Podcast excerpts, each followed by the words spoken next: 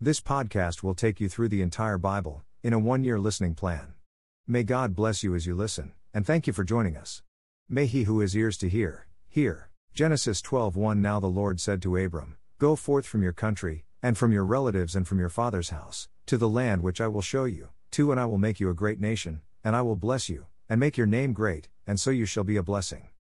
Abram, another man of faith that walked with the Lord, shows his obedience to God's call on his life.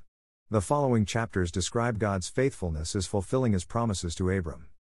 He is faithful and just. The question is, are we obedient? The Lord is faithful and just a verse reference from? Watch for the answer tomorrow. The answer to yesterday's verse question, Psalm 127:1. Genesis chapter 12. Abram journeys to Egypt. Now the Lord said to Abram, Go forth from your country, and from your relatives, and from your father's house, to the land which I will show you, and I will make you a great nation, and I will bless you, and make your name great, and so you shall be a blessing. And I will bless those who bless you, and the one who curses you I will curse, and in you all the families of the earth will be blessed. So Abram went forth as the Lord had spoken to him, and Lot went with him. Now Abram was 75 years old when he departed from Haran. Abram took Sarai his wife and Lot his nephew, and all their possessions which they had accumulated, and the persons which they had acquired in Haran, and they set out for the land of Canaan. Thus they came to the land of Canaan. Abram passed through the land as far as the site of Shechem, to the oak of Moreh. Now the Canaanite was then in the land. The Lord appeared to Abram and said, To your descendants I will give this land. So he built an altar there to the Lord who had appeared to him. Then he proceeded from there to the mountain on the east of Bethel, and pitched his tent, with Bethel on the west and Ai on the east, and there he built an altar to the Lord and called upon the name of the Lord. Abram journeyed on, continuing toward the Negev. Now there was a famine in the land, so Abram went down to Egypt to sojourn there, for the famine was severe in the land. It came about when he came near to Egypt, that he said to Sarai his wife, See now, I know that you are a beautiful woman, and when the Egyptians see you, they will say, This is his wife, and they will kill me, but they will let you live. Please say that you are my sister so that it may go well with me because of you, and that I may live on account of you. It came about when Abram came into Egypt, the Egyptians saw that the woman was very beautiful. Pharaoh's officials saw her and praised her to Pharaoh, and the woman was taken into Pharaoh's house. Therefore he treated Abram well for her sake, and gave him sheep and oxen and donkeys and male and female servants and female donkeys and camels.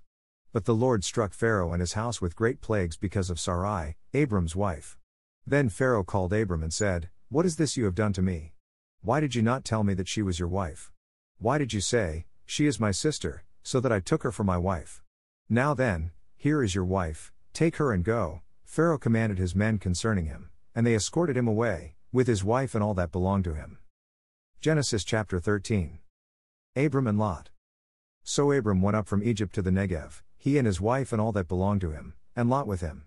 Now Abram was very rich in livestock, in silver and in gold. He went on his journeys from the Negev as far as Bethel, to the place where his tent had been at the beginning, between Bethel and Ai, to the place of the altar which he had made there formerly, and there Abram called on the name of the Lord. Now Lot, who went with Abram, also had flocks and herds and tents. And the land could not sustain them while dwelling together, for their possessions were so great that they were not able to remain together. And there was strife between the herdsmen of Abram's livestock and the herdsmen of Lot's livestock. Now the Canaanite and the Perizzite were dwelling then in the land. So Abram said to Lot, Please let there be no strife between you and me, nor between my herdsmen and your herdsmen, for we are brothers. Is not the whole land before you? Please separate from me, if to the left, then I will go to the right, or if to the right, then I will go to the left. Lot lifted up his eyes and saw all the valley of the Jordan, that it was well watered everywhere. This was before the Lord destroyed Sodom and Gomorrah, like the garden of the Lord, like the land of Egypt as you go to Zoar. So Lot chose for himself all the valley of the Jordan, and Lot journeyed eastward. Thus they separated from each other. Abram settled in the land of Canaan, while Lot settled in the cities of the valley, and moved his tents as far as Sodom. Now the men of Sodom were wicked exceedingly and sinners against the Lord. The Lord said to Abram, after Lot had separated from him, Now lift up your eyes and look from the place where you are, northward and southward and eastward and westward, for all the land which you see, I will give it to you and to your descendants forever. I will make your descendants as the dust of the earth, so that if anyone can number the dust of the earth, then your descendants can also be numbered. Arise, walk about the land through its length and breadth, for I will give it to you. Then Abram moved his tent and came and dwelt by the oaks of Mamre, which are in Hebron, and there he built an altar to the Lord. Genesis chapter 14. War of the Kings. And it came about in the days of Amraphel king of Shinar, Arioch king of Elasar, Chedorlaomer king of Elam, and Tidal king of Goyim, that they made war with Bera king of Sodom, and with Bersha king of Gomorrah, Shinab king of Admah, and Shemeber king of Zeboiim, and the king of Bela, that is, Zoar. All these came as allies to the valley of Siddim, that is, the Salt Sea. 12 years they had served Chedorlaomer, but the 13th year they rebelled. In the 14th year Chedorlaomer and the kings that were with him came and defeated the Rephaim in Ashtaroth-Karnaim and the Zuzim in Ham and the Emim in Shaveh-Kiriathaim, and the Horites in their Mount Seir, as far as El-Paran, which is by the wilderness. Then they turned back and came to En-Mishpat, that is, Kadesh, and conquered all the country of the Amalekites, and also the Amorites, who lived in Hazazon-Tamar.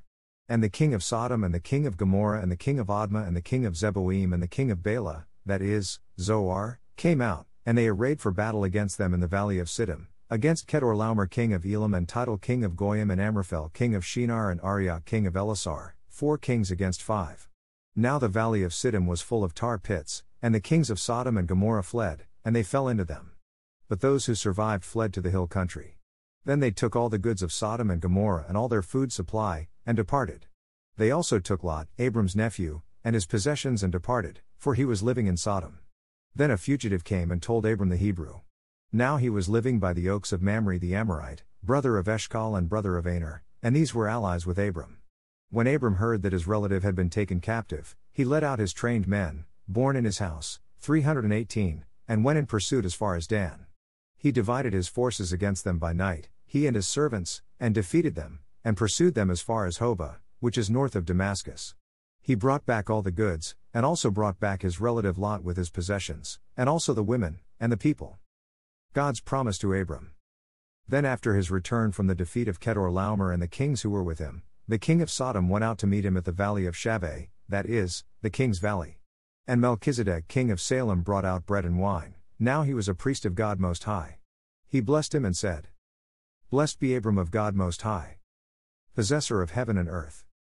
And blessed be God Most High, who has delivered your enemies into your hand." He gave him a tenth of all. The king of Sodom said to Abram, "Give the people to me and take the goods for yourself." Abram said to the king of Sodom, "I have sworn to the Lord God Most High, possessor of heaven and earth, that I will not take a thread or a sandal thong or anything that is yours, for fear you would say, 'I have made Abram rich.' I will take nothing except what the young men have eaten, and the share of the men who went with me, Aner, Eshcol, and Mamre, let them take their share." Psalm 5. Prayer for protection from the wicked. For the choir director, for flute accompaniment. A Psalm of David. Give ear to my words, O Lord. Consider my groaning. Heed the sound of my cry for help, my King and my God. For to you I pray. In the morning, O Lord, you will hear my voice. In the morning I will order my prayer to you and eagerly watch. For you are not a God who takes pleasure in wickedness. No evil dwells with you. The boastful shall not stand before your eyes. You hate all who do iniquity. You destroy those who speak falsehood. The Lord abhors the man of bloodshed and deceit. But as for me, by your abundant loving kindness I will enter your house. At your holy temple I will bow in reverence for you. O Lord, lead me in your righteousness because of my foes. Make your way straight before me. There is nothing reliable in what they say. Their inward part is destruction itself. Their throat is an open grave. They flatter with their tongue. Hold them guilty, O God. By their own devices let them fall. In the multitude of their transgressions thrust them out. For they are rebellious against you. But let all who take refuge in you be glad. Let them ever sing for joy. And may you shelter them. That those who love your name may exult in you. For it is you who blesses the righteous man, O Lord. You surround him with favor as with a shield.